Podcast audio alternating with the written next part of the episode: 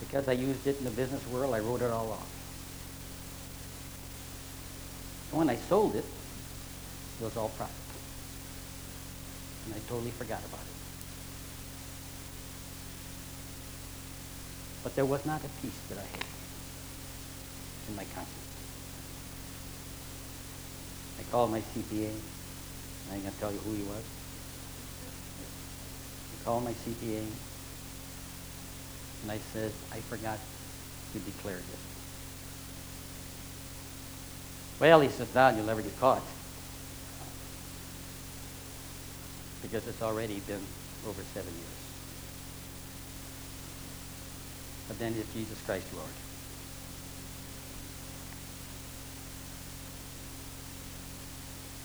Believe me, I, there was a part of me that didn't want to. But then I had to say, Jesus Christ Lord of my business? I ended up refiling and paying the taxes. Let me tell you something that spoke loud to that man. He knew there was a different authority than the authority of the government. And I'll tell you another story because I don't get to share much.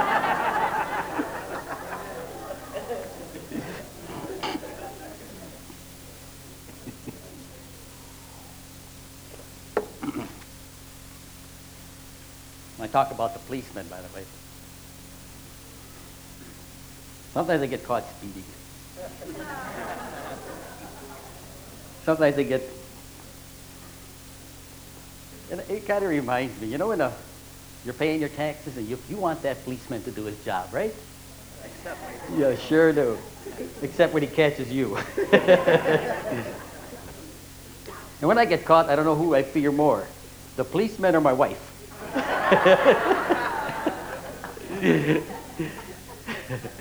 Because she's always alongside me. Tom, you're going too fast, you're doing this, you're doing that.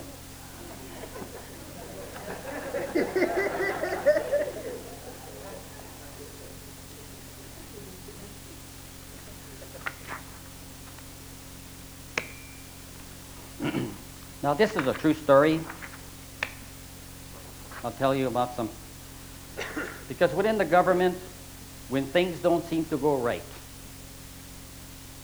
and you have a legitimate need, you have Christ as the best attorney you can have. Yet, he lets some things go through. For whatever reason, I don't know. But I sure love it when I see a victory and you know it's God. Tim Simo is not here. But I know within our government, when we talk about abortion and when we talk about gambling, and we talked about the racetrack, we talked about the casino that was going to be going up. God has gotten men around that'll stand in the gap, that he'll represent God's will in the government. And I remember, Steve, when we, I mean, Tim Simo, when we first got together in the first meetings, and he was sharing it with other people. I remember the zeal that he had. He had. I remember him coming up over here. And you know what? There is times that this man over here was all alone in it. When it first started out, there was a lot of people supporting him. There was a lot of people around him. I was around him. But I know right in the end, he was alone.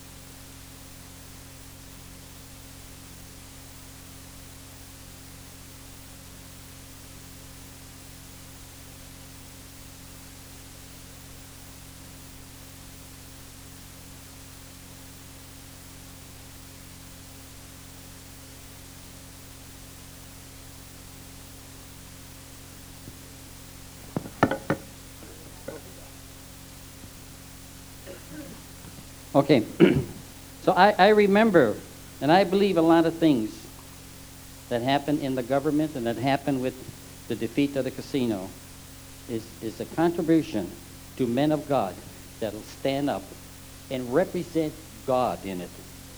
I remember the prayers, the petitions that went, went, and the number of times that we prayed with Steve and that whole group keep moving ahead, moving ahead, and encouragement that came in that direction. We, I mean, with Tim. You see, you see what has happened, right? Okay. There was a time when I, um, some of you know that I owned the corner on Highway 31 and 50. It was called Dean L back then. And at that time, um, there was a lot, when we bought it, there was a lot of pollution. I'll try to get through this in five minutes. There was a lot of pollution under the building, and the government says you got to clean up the pollution. In the process of cleaning up the pollution, I couldn't clean up underneath the building without tearing the building down. So I tore the building down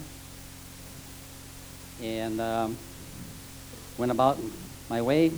Three years later, the tax man called me. The tax, and the reason, he says, you owe us a lot of money. And I says, for what? Well, you wrote off the building, and you claimed it as a total loss. Well, I says, how was I supposed to clean the dirt out from under the building if I couldn't tear the building down? Well, the girl that they did an investigation on me, they called Pleasant Prairie, wanted to know if I got a permit to tear the building down. They called Bristol, they called Kenosha County, they called everybody. She came into my office one day.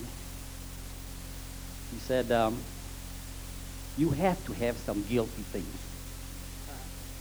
And I said, what do you mean by that? Well, you didn't become successful without being crooked.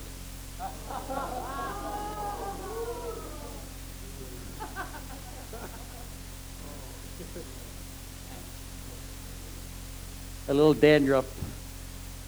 My hair started to stand up a little bit, and if I was in charge, I'd, I'd have to her, but I did not. But she found me guilty. She says, you will pay the tax, and you will also pay the penalties.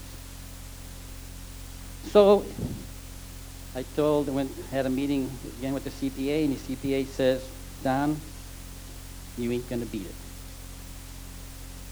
So I had a, I had a, a hearing with uh, the next supervisor that is the, the one that is the boss of all the people that doing the auditing. And he gave me case histories. If you talk to an attorney, sometimes you talk to Nicole or, or Bruno, or you get an attorney's office, they got all these books of case histories. And they look up the case history and they say, well, this is the way the decision went this time, and this is the way it went this time. And they, they found two case histories where they got they lost. The CPA says, you ain't gonna beat it, Don. I says, but I didn't do nothing wrong. I have to tear the building down. So I appealed to the next highest level. And they read the same case histories.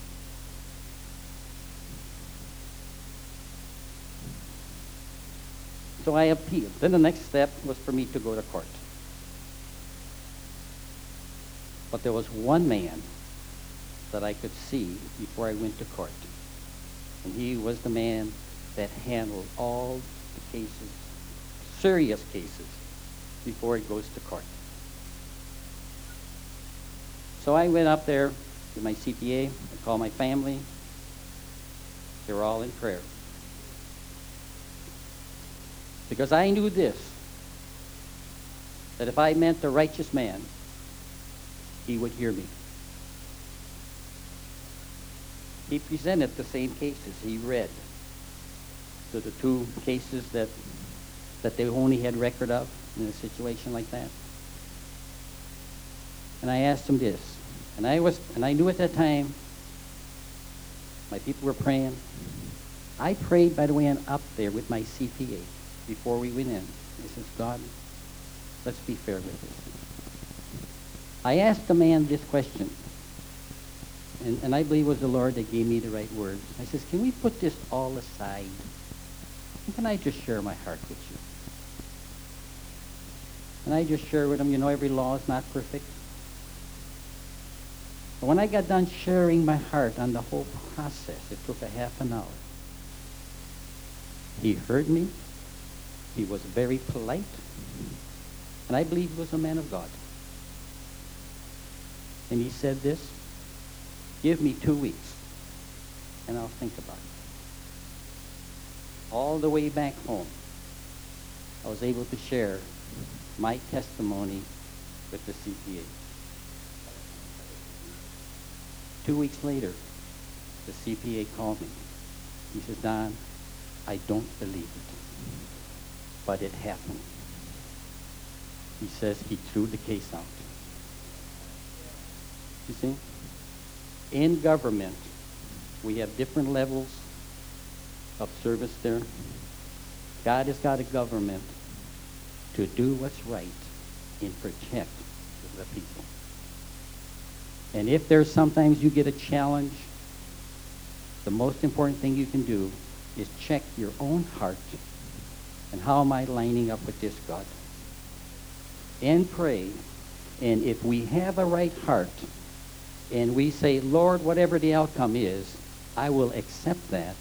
Now Christ can work on your behalf. Amen? And that is the most important thing. You and I face it all the time. What about teachers today? It's amazing and how many, I mean, I, I just, when I talk to some of the teachers, it's amazing and how, what salary they start out with. I see the teachers are going, they go home, they take their work with them. I see some of them get frazzled dazzled. At the end of the week, they're so thankful Friday and Saturday come. But how much we pray, we complain about the school board. God is saying, I have got a government that I put in to protect you and I. Amen? Let's stand, okay?